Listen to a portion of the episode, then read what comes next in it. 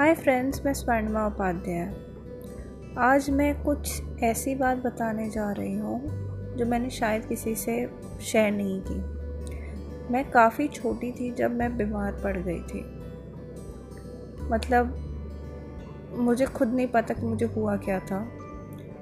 मैं चार साल के लिए हॉस्पिटल में थी। मेरा पूरा बचपन इंजेक्शन्स डॉक्टर्स ड्रिप्स तमाम टेस्ट्स के बीच में हुआ। वहीं मेरे मम्मी पापा इतने परेशान रहते थे कि मेरे पापा को उस बीच ब्लड प्रेशर हो गया।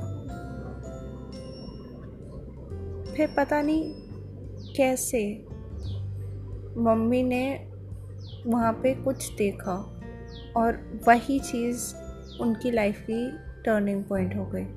और उन्होंने अपनी लाइफ में एक नया डेवलपमेंट स्टार्ट किया और वो थी उनकी फाउंडेशन जिसको अब हो गए हैं सोलह साल चलाते हुए। जी हाँ मैं भी अब ठीक हूँ।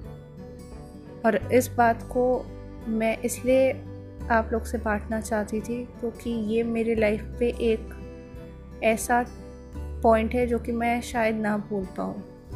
मैंने बहुत कुछ देखा है और ये मैं सोचती हूँ कि मेरे माता पिता ने मेरे को दूसरा जन्म दिया। कहते हैं कि माँ देती है जन्म। मेरे मम्मी पापा ने दोनों ने मिलकर मुझे जन्म दिया। मेरे लिए लाइफ में उससे ज़्यादा बड़ी चीज़ और कुछ हो नहीं सकती। अब मैं खुश हूँ और मैं उनको अब खुश देखना चाहती हूँ। Thank you.